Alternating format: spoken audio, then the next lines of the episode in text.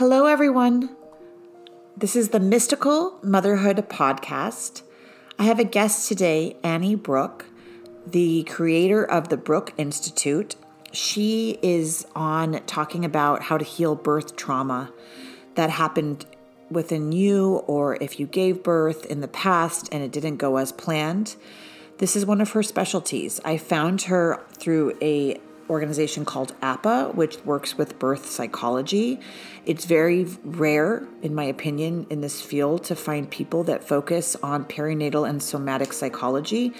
And she does. She has a PhD in it, in fact, also in human sexuality and development, and a specialty in conflict resolution. You can really tell through our interview that she's truly embodied the practices that she teaches.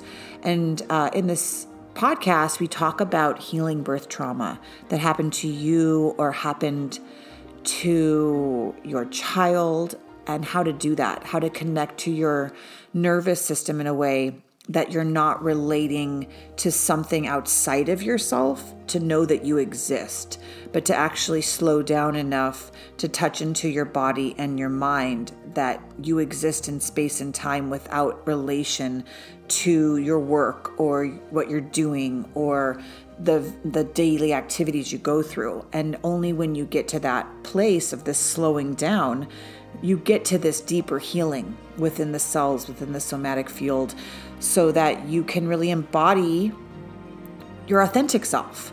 We talk about how you get there, which is, you know, having that kind of information is profound level of healing. And what else do we talk about? We talk about the deconstruction of the feminine. I don't know how we got into that, but that was really, really fascinating. I'm definitely going to have Annie Brook on again. I thought she has a lot to teach everybody. She has 30, 40 years of experience in this field of working with moms and babies and couples. We speak a little bit about IVF and how that affects the mom and the baby in the future. All kinds of things. She's got a lot of, information over the years that I'd love to learn from. She has a course coming up. It's called Healing Birth Trauma, and it starts next Tuesday.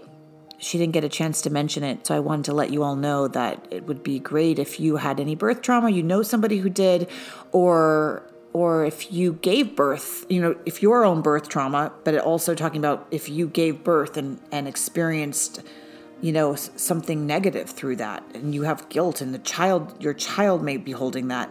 This is where she's going to talk about how to heal that in person with you. I hope you like this podcast. If you do, please leave a 5-star review. Please leave a little letter. You can always reach out to me at mysticalmotherhood.com. Email me at mysticalmotherhood@gmail.com with any questions, concerns, or anything you're going through. If you want to work with me privately, all my information is there for you to do so. I have written many books. Mystical Motherhood and Fertile seem to be the ones that women love and go to all the time. My newest book will be coming out hopefully in the next year. It's incredible. I talk about it a little bit in this podcast, but it's a lot about the deconstruction of the female. So I look forward to teaching you all more and more. I hope you like this podcast. Hello, everyone. I'm so excited to have Annie Brook here to discuss her work in therapy and how she has helped couples, women, children heal. And she has a method that looks a little bit different than other therapists that I've seen. And I'm going to have her introduce herself. I found her through an organization called APA, which is an organization, the only organization I've ever found that's professional that looks at birth psychology. And so what a lot of my books are about, as anyone, the listeners may know, is about the thoughts, behaviors, emotions, and diet affect the baby within the womb and can basically epigenetically program the child. And so when I thought of this, I thought I was like, it came to me as if, wow, how did I not think of that before? And then I realized that there's been just a few people, not that many actually in the world, that have also thought of that. And so I really wanted to have Annie on just to speak about her work, and we're just going to flow with it. So Annie, would you introduce yourself to everyone? Sure, I'm happy to. First off, gratitude for your work. because the more we can support pregnant mothers, the more we're helping society. And so I want to say hello to all the mothers and parents listening out there, and that I am a geeky somatic psychologist. What that means is that I had to listen from the inside out to my own obstacles and difficulties, that a lot of it stemmed from being born premature. I was one of those hyperactive, reactive kiddos, and my mom did the best she could. She actually did a great job. However, it wasn't until I was trying to heal from some trauma in my 20s that I became aware that I had birth trauma. I had grown up in a functional family with, there were 5 of us kids, and we all did real well. And I read Dr. Chilton Pierce's book, The Magical Child. If you haven't read that book, it's so inspiring about the consciousness of the, in a way, I would say, soul of the baby. And I was in a 4-year training program that worked with the body and the group process and emotions. And I read about how children can be resting on their mother's chest right after they're born. And I was furious. It was an instinctive body memory that came to the surface of being in the NICU unit, whisked away from my mom right after birth. And that led me on a whole journey of discovery. I realized that memories can exist prior to thought. Cognition in the brain doesn't start until age 3, according to the science of it all. However, impressions register. So I went on to do my own healing, to study body psychotherapy, to find a brilliant body of work from Bonnie Bainbridge Cohen that really invited me to go into my infant development patterning. And so I started working with babies and babies who are crawling, and helping mothers learn how to help their babies roll over so they didn't crawl in funny ways. And I became interested in sensory motor processing. And so my path was this winding journey of healing my own integration, because being born premature, you can miss some of the milestones developmentally that support the ability to handle stress. You can be highly functional like a gifted child. So that was my, this is the way to say that I love this work. I love helping parents discover how to support their children in ways they might not have thought of. I say sometimes love is wonderful and it's not enough. Sometimes a child needs to come out of shock related to birth trauma. Sometimes a mother needs to heal her own birth trauma that could be very unconscious prior to giving birth. So these are the things I've worked now for decades, helping families, children, adults. Because adults, actually, many of adult difficulties have to do with unresolved nervous system patterns left over from early attachment, meaning the infant is asking these questions. Is the world safe? Will I survive? Will I survive in relationship? And will you keep me safe? I call that the biological imperative. So, thank you. Yeah, that's a lot. Incredible, yeah. But I have questions, I always do, and they come up as you speak. One is, what in your history do you find to be the most important thing women can do during pregnancy?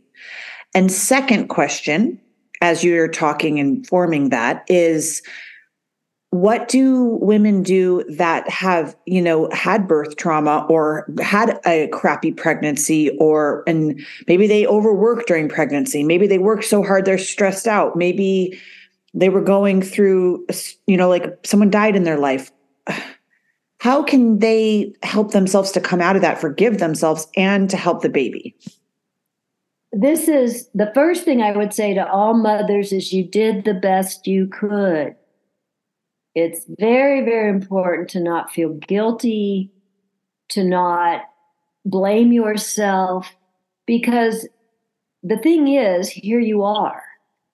And how do we add resources that help reduce difficulty rather than add more difficulty through blame, guilt, regret? You do have to process those. And so one of the things I help mothers do is process emotionally the leftover remnants of their birthing experience or their pregnancy experience.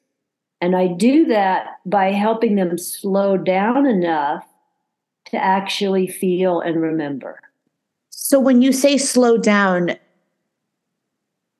I think of my old self when I would like constantly need to work, write another book, always be doing, always be working out, you know, and so then I could never feel. So I was constantly in reaction. And now I've changed so much. This is, I'm just saying so people can kind of understand in their own lives. I don't know what I'm going to do during the day sometimes. And so, you know, like my life is completely different. And in that, over these past couple of years, I've been able to feel actual without feel rather than react to the past. Is that what you mean by that? Slow down? Yes. It's a whole process of helping a nervous system that is reactive or high strung or just completely overwhelmed and having to function on top of overwhelm. These are the truth often of modern life.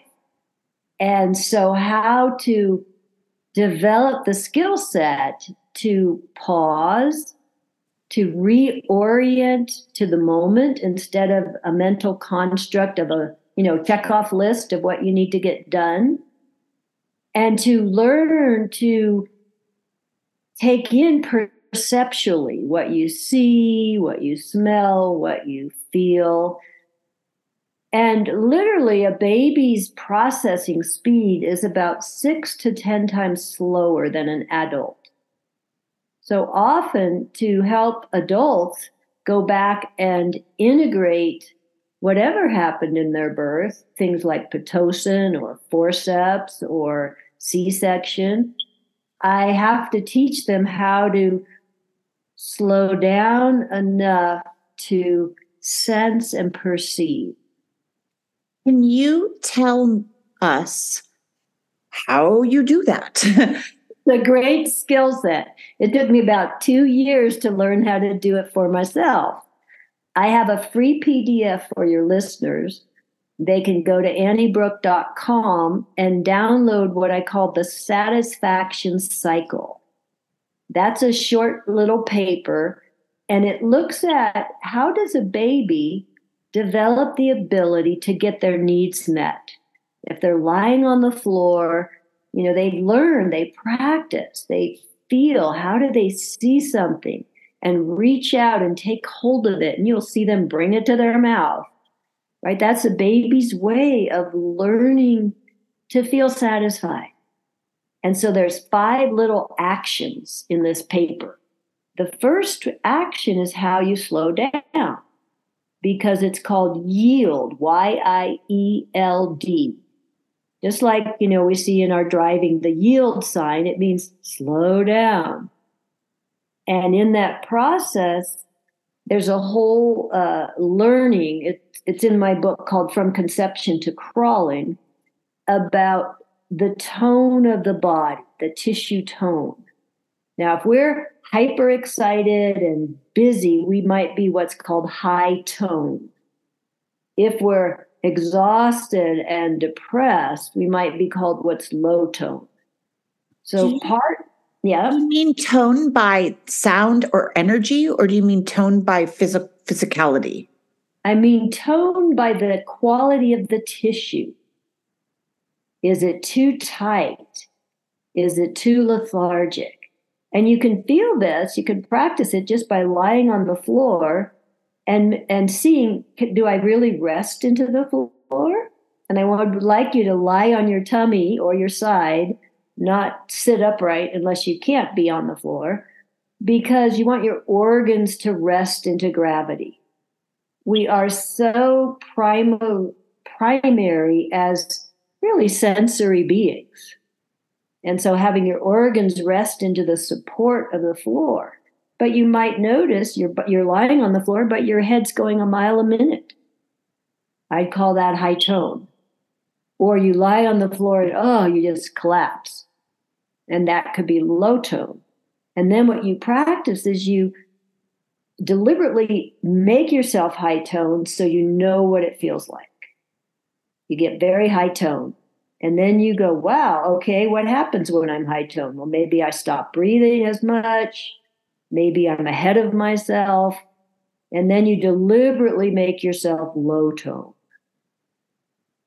And the reason you take the time to do this is so you can practice throughout the day finding middle tone, even if you're a busy mama, because you have to feel it in order to shift it. That's key with somatic support interventions, is it has to somehow register inside you. Whoa. That voices. This is like Eckhart Tolle. In his book, now I get it, but when I first read it 10 years ago, I was like, what is he talking about? And it was like, can you feel your toes? Can you feel your body? And I was like, no, I'm busy. Right. And this is what you're saying. You're just saying late. And he said it by like lying down and filling your body with light, or like, so you can feel your body. You're just saying, recognize how fast your mind's going and recognize if your body's limp or stiff. And put a connection in between so that they become in balance and harmonized, right? And what's key here is to actually imagine you're like a starfish. You can even squeeze and release your tummy because you need sensation, not just light. You need to be able to push into the floor and feel yourself, that you actually exist. That's a sensory perception called proprioception. And that's what, babies miss when they're born C-section. So then this happens and you slow a woman down. So she gets to that place. Then how does she begin to see those birth patterns? Like, how do you make her get in touch with those things? Well, once she can actually rest and stay relational, not ahead of herself with a lot of mental activity, then we start to, if we're working on her birth, it depends, and with mothers, I'm also going back and forth between their own being born memory in their body and their memory of giving birth, because they will just both come to the surface. So I will sit with a mama and I will remind them and help them orient and slow down. We call that calling a pause. And then I will ask her if she remembers or heard any stories about her own birth. And then we will try to imagine, wow, what did that feel like to little infant you? And that's often when people will discount that experience. I have to, sorry. Go ahead. Well, I have to say, sometimes when I work with women, one of the things sometimes when it comes up is I say to them, let's go up and let's look down of why we met our parents and why we chose that body and what was it like inside your mother's womb. And they can remember. They're like, it was exciting. And yeah. Or it was warm, or, this woman did not want me, or they have these things like they can send, and then their body begins to feel it and remember. And then they go into, they can easily see the pattern of why the things had to happen in a certain way by taking this step back. And it's then you're bringing them into the birth canal, which I don't typically go there, but. Yeah. Well, what's wonderful about what you do is it starts to give difficulties meaning. And once we have the meaning behind it, our nervous system will begin to relax and integrate or become curious. So we're not sort of defending or rejecting our experience of life. It's like, I didn't want this to happen, but maybe here's why it did. And so I often, sometimes I'll hear people say, well, I didn't really want to be part of the family I'm in. And I said, well, the truth is you were in that family. So how are we going to help you process the experiences you had from in the body, not from resisting? And that's where emotions come up, felt sense returns. I've had mothers and adults remember the experience of forceps and literally being pulled out in the wrong direction. They were spiraled, ready to come out one way. The forceps came in and they pulled them out in the opposite spiral. And I like to get it down to the physical level for healing, so that the nervous system isn't holding on to defense structures that it doesn't need anymore. So an example, one adult in her 60s came to me with a neck tremor, and she was the one who had been pulled out the wrong way. It had strained her ligaments, and the tremor didn't appear till she aged. But once we could actually listen to the fear the baby went through, her baby self, and the anger, she processed that emotionally and her neck tremor disappeared. What can moms do that are listening that have had birth experiences that weren't what they were hoping for? And they have children that are, you know, even past that now. What can they do for their children if they're not with you in person, or can they work with you online? But what can they do at home for them? What do they do? Yeah.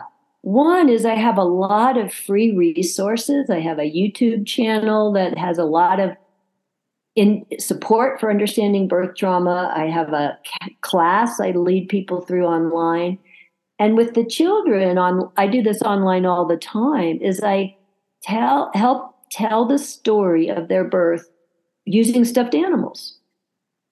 So you go to a child-friendly language and you externalize the experience. And you could say, you know, I have them pick someone to be mommy, daddy, and baby.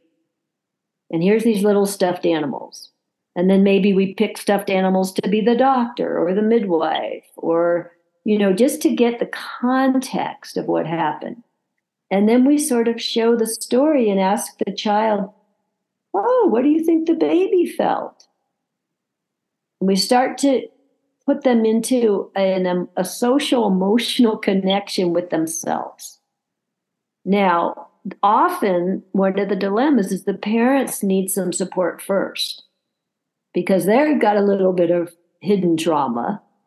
Because mothers, you know, they just have to take care of the baby. They don't often have time to process their own birth experience. And so I will often meet with the parents one time before I include a session with the child, just to help the parents know how to slow down, to connect with me and understand how you're working with a kind of intelligence that everybody has. It's spatial, it's physical, it's emotional, and it's integrative. And so mothers out there, you know, watch some of my free videos, or I've got PDFs called Birth Trauma, Birth Mama. I encourage mothers who've had C-section to actually finish their birth push physically. And my PDF describes how to do that. So you kind of get that power back in your system. And then you can start to engage in the healing, really. And all it means is this experience that already happened is no longer held in your nervous system, either as a disappointment or as an aggression, or as, you know, a sorry, you're resentful, or sorry for your child, because you did the best you could, and here you are, and your child is here. So that's what I encourage, is to externalize the story, tell it in child-friendly language, make sure you pause anytime there's any emotions, and allow them to be there. We don't want to make up a fairy story of happy baby, happy birth. We want to just, wow, what really happened? And other than working with birth trauma in this way, do you, what are some of the other things you like? Do you work with women like in therapy? How would you recommend, let me ask a few questions. Women and self, like a common thing I see is women in self-esteem and self-worth, you know, being mother, like, and motherhood, dynamics in couples, I guess that you see that is common over all the years you've had experience. Touch into some of those things, like the third thing, I don't know if you work with women like this, but women that are challenged by fertility issues and that, you know, that or loss and abortion or, you know, child loss, and how do they move into another pregnancy or trust that that is going to be okay the next time? Those are some big things I see with women a lot. These are such real life experiences, and to have the compassion and the tenacity to keep going. I'm working now with a couple online who had conceived a child IVF, and releasing some of the agony of that whole experience for the couple, because it's very challenging. And then I've worked with children conceived in that manner who sometimes are very controlling or very fearful, or, you know, there's something going on physically that's being displayed that would put them in the question whether does this child have Asperger's or does this child have, you know, sensory motor issues. Often, if the child if the parents can get it, that the child as a little gestating egg was aware of its siblings and that loss. Now that's amazing to me in terms of IVF. It's like, I learned this from a 13-year-old who came running into my office. She was in a panic. She had one ball in her hand and she goes, the other ball flew over the fence. Where did it go? Where did it go? And I told her, I have balls upstairs. She ran upstairs to my office, and then she relaxed, fell asleep. And I asked the mother, and the mother said, oh, yeah, she is a twin brother. But we had also two twins that were dissolved because I couldn't carry 4 children. Well, this little girl, this 13-year-old, remembered somehow. And so what I encourage children conceived that way is that the parents allow the story in child-friendly language, and you do a little goodbye ritual to all those siblings that didn't come with you. And, you know, I worked with a 7-year-old. She walked into my office. First thing she does is get every ball I have and put it in a circle all around her. And I'm like, oh, I wonder if she's IVF. And sure enough, that was the situation. Wow.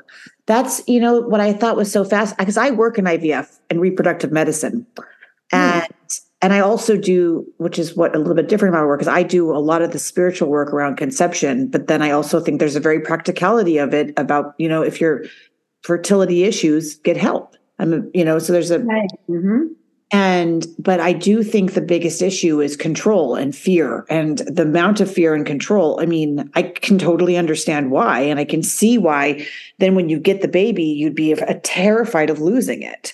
And yeah. So I came out of IVF terrified myself, though I don't have fertility issues, but I held all the women's issues within me. It took me, terrified. Because I took on so much of their stuff, much of their story, that it became my story, but it wasn't my story. Well, see, that's what the nervous system will do. We're relational beings, and so we're experiencing almost secondary trauma that way. And how to off-gas that, and how to. I always say to people, please don't blame your life. Whatever happened, happened. But do take the courage and the time to integrate so your nervous system can relax and you can learn to thrive. That's kind of the goal. So for people that, there's a lot of ways that women are traumatized before they even have the child, right? Yeah. Like so many of us. And then we are such high coping mechanism creatures that we pretty much can take on anything. Now, from a day-to-day life, if somebody doesn't know how or what you're talking about of calming your nervous system and you can't lay on the floor and you got kids running around, what can they do? Like, what are like 6 things during the day that can calm your nervous system down? You can push against the wall to feel that you exist. Wow, I exist. If there's a lot of screaming, there's a PDF in my free library called 123 Magic. And it's really, I didn't invent this method of parenting, but it helps parents set limits. And I have worked with lots of parents where a couple weeks of learning how to do that, their life changed. The kids were not running around screaming all the time. And so that's another thing you can do is learn how to have that tenacity to intervene with the kid before you're bribing them, before you are bantering with them and they are, you know, just leading you down the rabbit hole of resisting whatever, doing their chores, that you actually have little limits and consequences. It's not punitive at all when it's done correctly. And it helps that child feel safe, that actually there's an adult who can hold structure for them, and they get to learn how to live within healthy containment. So that's another thing you can do. So that's called 123 Magic, a free PDF on my website. Another thing you can do is widen your ears. Sometimes when there's noise, we contract against it. So you could widen your ears and sing. You could reach the little muscles of your ears. You could reach out to take in the sound. And you can, I always, with the kids in my office, when they start to get wild, I love the potency of the wildness. I love the passion of it. And they need to know how to direct it or redirect it into something that works. And they ideally want a child to be able to have excitement and rest. The ability to get excited, creative, curious, but not hyper excited. And the ability to, because hyper excited leads to exhaustion or fighting. So learning to bring that field into balance over and over again. So the child knows how to sustain their own inner balance. So what it sounds like, just to repeat back, so what it sounds like to me, it sounds like your teaching is to find out that you exist within your body, within space and time, in relation to your feelings and your emotions, or not just emotions, but your body and your mind, but rather in relation, because most people relate to time and space by what they're doing. Mm-hmm. And so they're, I am going on a run now. I am going to work now. I am typing now. I have to send this text message, or I'm scrolling now. So that's how they relate to time and space. But you're teaching to slow your nervous system down, relate to time and space without any other activity other than yourself in expansion, but not to leave your body to do so. Yes, and not to just, have your body be the machine and you're driving the machine. But it's actually that you are, I exist. I can see, I can smell, I can feel, I can have emotions.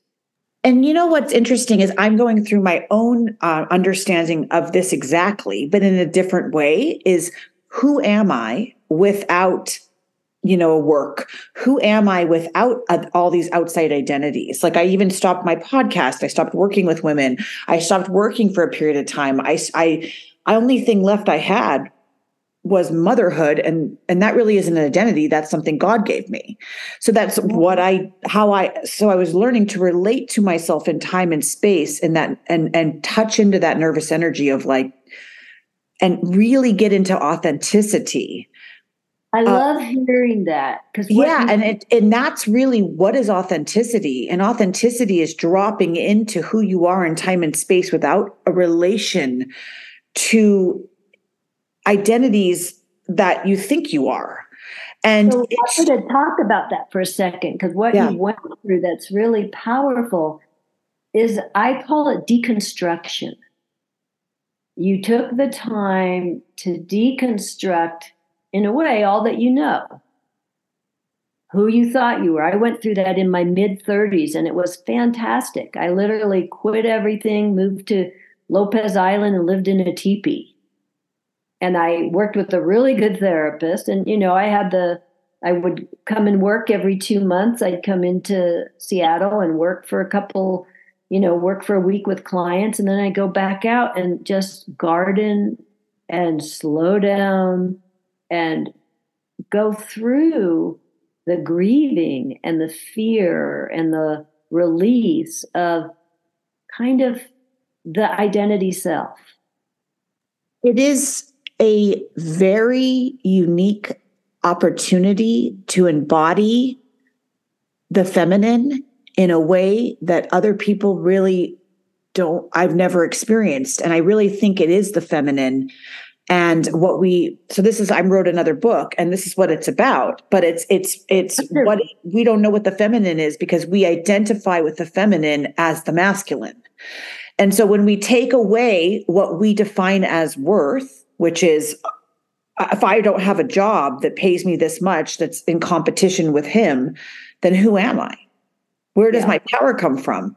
But I found in this slowing down, and I don't know if you did and you've seen other women or men or anybody go through this, that I personally became, I don't know what you'd call as powerful, but anything I think now happens quickly. Anything I say is manifested. You know, it's much, I can see exactly in time and space that time and space slowed down for me. So when I was going really fast to get everything, nothing was happening at the rate I wanted it to. But when I slowed down, it happens faster. Yes, I understand what you're saying. And it is very, for me, that deconstruction was very deeply rooted in the feminine. I didn't know that, but I was drawn to books like The Pregnant Virgin by Marion Woodman, Leaving My Father's House. There's a book called The Time Falling Bodies Take to Light. And it was a lovely expose about the Sumerian goddess myths. And I started, it was kind of the deconstruction itself is the myth of Persephone in the underworld. And all those sort of inner psyche experiences deepening the sense of what is feminine nature. And I've coached men through these journeys as well. So it's not just just for women, but the time to deconstruct and for mothers to meet the earth mother, the great mother, regardless of what family you were born into, what kind of mother you had, the great mother exists.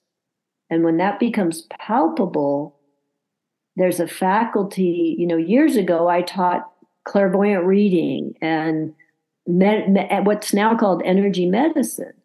And I learned there that everybody can actually tap into faculties that are just not so common in the busy world.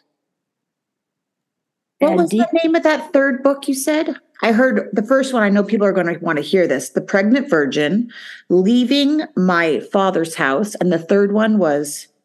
The third one was The Time Falling Bodies Take to Light, which is kind of a play on words, but it's also about coming down into the underworld. Yeah. Right. And Persephone, I love that.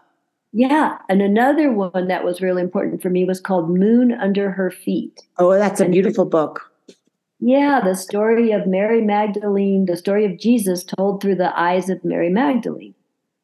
Mm. And so, reading some of these self-help fix-it types of books, right? You want to read mythology. You want to read things that open your soul in a way. Because so often we're trying to fix ourselves to improve. And deconstruction is not about that. So would you describe to me how long your deconstruction process happened? What if a woman's like, whoa, what is that? What is deconstruction? tell me how to do it. My new book does, and I'm so excited to share that, which is, oh, it's beautiful. But I want to hear, like, how many years you had that happen, what happened afterwards, what was the transition period of the embodiment of this deconstructing? Well, it was so interesting. I had just completed my master's degree in organizational development and family systems therapy. And that was a process where you really look at loyalty to your family dynamics and loyalty to any dysfunction. And so I got myself a really good therapist after that program, because I realized I was still struggling in my relationships, and I was still kind of struggling, even though I had a lot going in good ways for myself. And as I started to work with that therapist, I had decided the year before to start crafting. So I had read a book called Medicine Woman. Again, these books that are not self-help books, but they're kind of interesting. And this was about the feminine, the depth of the medicine woman from another culture.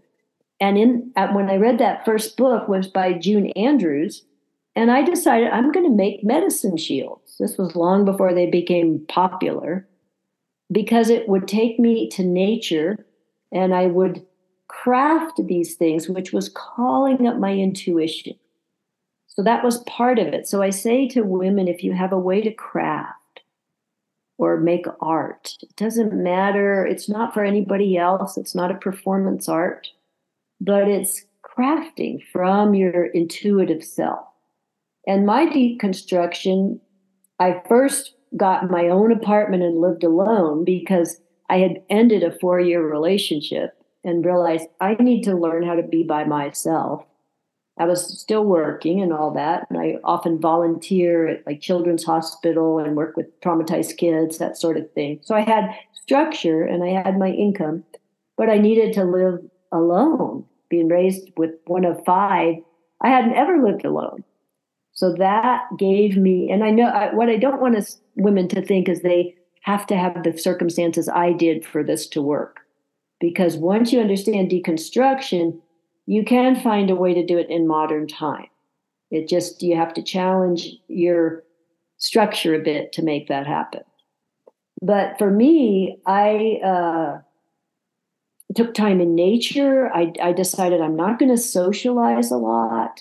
I'm certainly not going to date. I'm going to get to know myself. And so part of it was a contract with self to spend my time doing other things than I normally did. And so I allowed time to change. I allowed intuitive activity, creative activity to happen. And then I would just sort of follow my nose. What's next? And I had had a power dream years before that influenced me. And I went on a journey. I took a weekend away. I was living in Seattle, and I went on a journey. I heard about this location of a little canyon, and it, in my psyche, connected to my power dream. And I went on it, and it felt like it was a psychic death in a good way.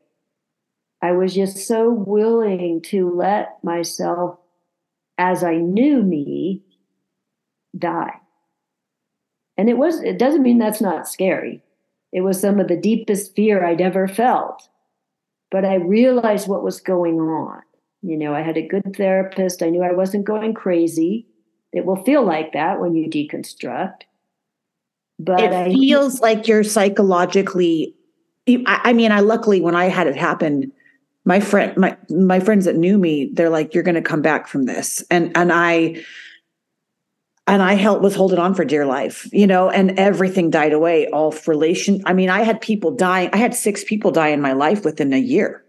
I'm talking die. Like I even would say, I think you're going to die soon. I saw it. And they would die, and they were not supposed to. It was unbelievable. And then I was moved, and I lost my job, and then I lost my friends, and I lost my relationship, and I lost everything I identified with until I just woke up and I was like, what's left?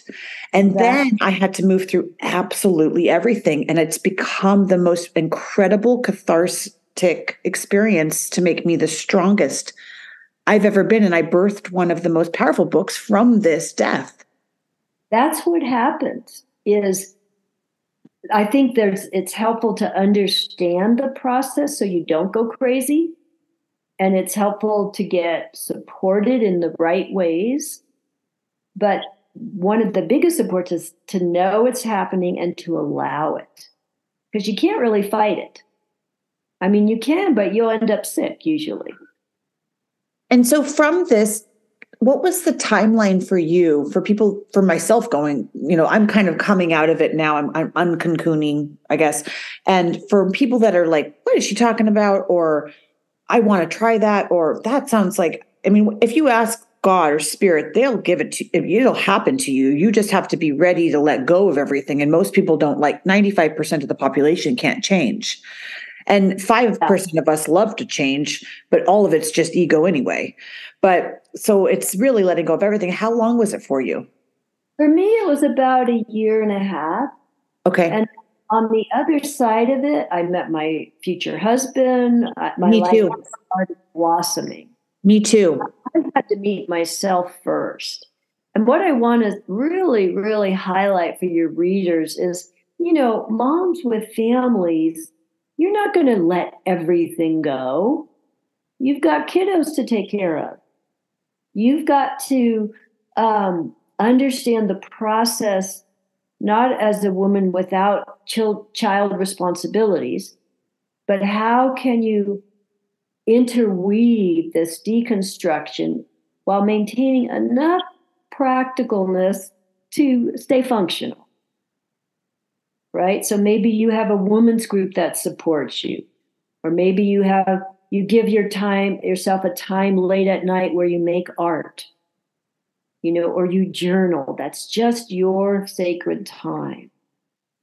And I just want to say, you know, and I understand parenting can be exhausting. And so there's times when you have to go, oh, do I sleep or do I journal? Well, maybe you just say, hello, I love you in your journal, and you take a rest. But the process will happen. It's like a personal ritual, which has a beginning, a middle, and an end. And so once you intend to accept that opportunity, it's almost like your spirit or God, how do you like to view, will help guide you. Maybe you'll just have a moment to walk into a bookstore and a book jumps out at you from the shelf. What I love about this process is it's not somebody telling you what to do. It's you following your nose from the depth of, the unfolding of your intention. Like, I want to be my real self. You know, I have had years of adapting to other people. I want to be my real self. Now, I want to say often that deconstruction, which, doesn't happen until you're about 35, 34, 35. You know, in my graduate school, they would not let people into the program until they were 35 years old, because you had to have enough built-in psyche to handle the deconstruction of your family of origin, because that's an emotional process. And so we often, in the era of quick fix, you know, make me better, it's hard to know that you are actually healing and integrating through a process that seems amorphous at times. It's incredible. This has been such a great conversation. I love it. I didn't think we'd go here, but here we are. Yeah. I don't know what else to even ask you. We covered so many things. I'd love to have you back again. This was great. I'd love to be back. I just want to say to everyone listening, I am so happy you exist. You know, don't give up. Don't forget that you're, in a way, a child of God. You know, not in a woo-woo way, because I run across a lot of woo-woo people who are escaping some of their own unprocessed pain. And when you can bring spirit and soul all the way into self, then you shine. And going into the darkness of deconstruction is partly how you learn how to shine. Because that inner light can glow in the dark. And you learn to see in the dark, which helps you not be so worried that it's all for nothing. So thank you so much. A pleasure to be here. Do check out my free resources. You know, Birth Trauma, Birth Mama, YouTube's Annie Brook. And keep going, because you are so, so worth it. And your website? Yeah, the website is Annie Brook, spelled B-R-O-O-K, anniebrook.com. Tons of resources there. I have an Instagram channel called Annie Brook Therapy. And I love giving away, or sharing, I call it, sharing the practical tools that help you heal. That's my passion. Thank you. Thank you, Annie.